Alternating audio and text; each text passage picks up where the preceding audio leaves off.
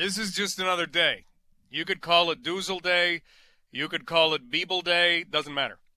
Because this is just another day, and they know that what they've been doing for weeks now is what they're going to be doing for weeks more. And it's all in the interest of protecting and helping people who are very vulnerable, some of the most vulnerable populations in our society, in our country. And they've been doing it without fanfare, they've been doing it without riches.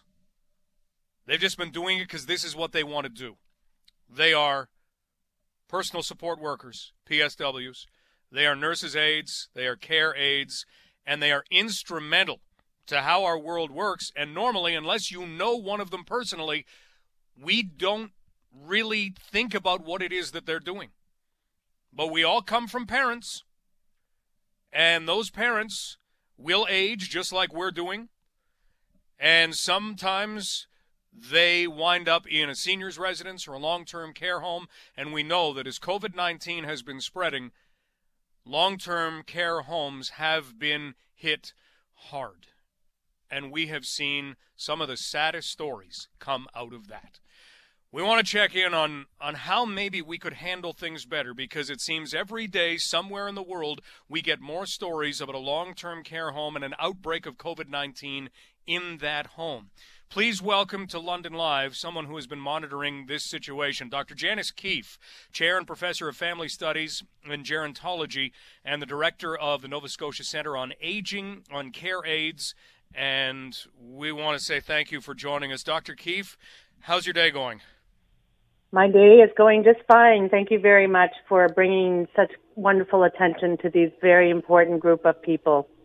Well, let's face it. I mean, you don't get into the role of a personal support worker to get rich one day. You do it because you love people, and we've got a lot of people who are working very hard. What can you tell us about the current situation?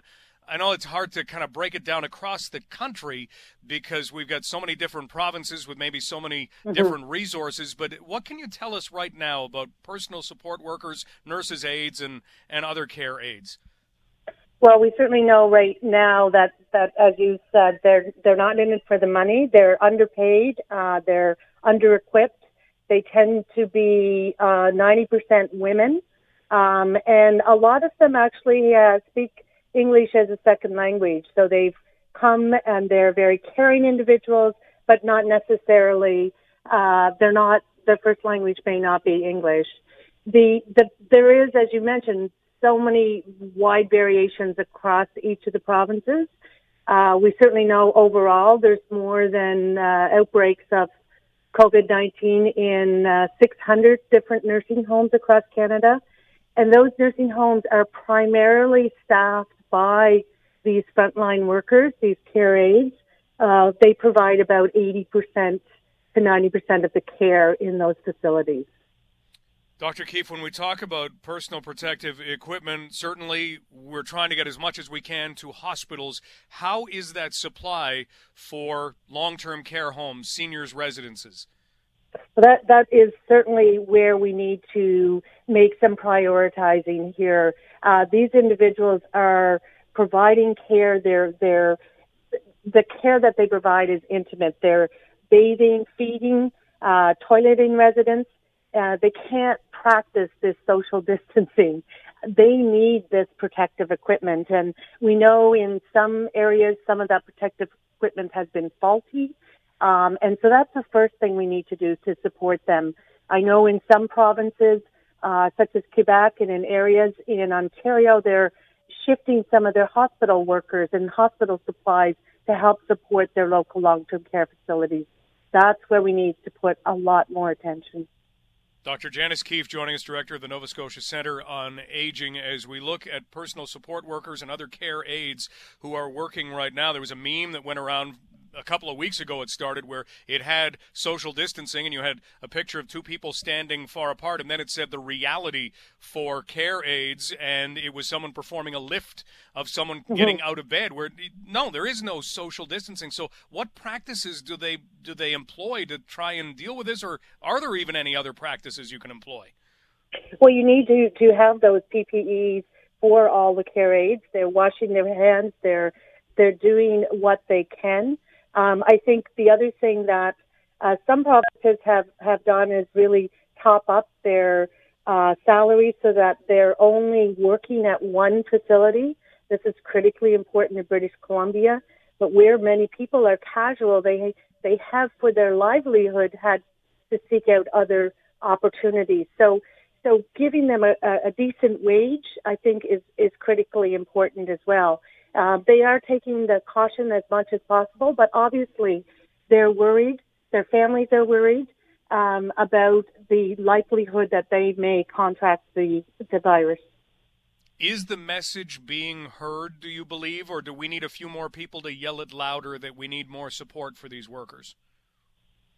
I think we need to bring more attention to the workers. I think there's pockets of recognition that that uh, we've underfunded long-term care for an extended period of time in this country.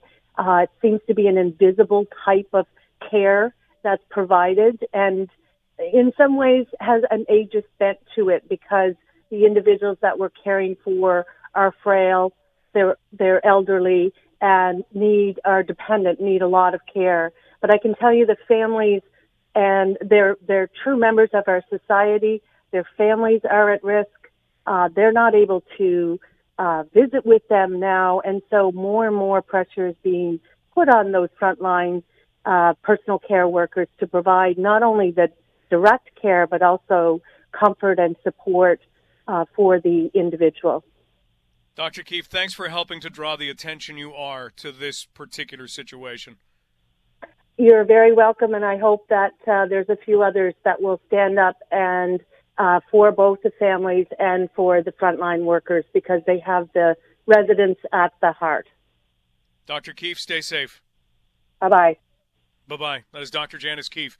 She is the director of the Nova Scotia Center on Aging, but is keeping tabs across the country on what is happening for care aides, nurses' assistants, personal support workers, and the situation that they are in. So she mentioned they've had some salary top ups to try and limit the number of locations that they have to go to. But we knew, we've known for a long time that we have been underfunding long term care homes, and we're all heading there. It's one of those things that you shake your head over. But again, we go back to overspending in so many places and the idea that, well, where's it easy to cut? Well, this is pretty easy to cut. Well, let's cut there and let's cut there. And we've seen cut, cut, cut. And still we've got debt and deficit. But in this particular situation now, we're seeing this catch up on us. And I don't know how to fix it. We deal with it and we hope that, you know, we can put that iron ring around these long term care homes, just like the Premier has been suggesting. And we hope that it's not too late for a number of the residents in those homes.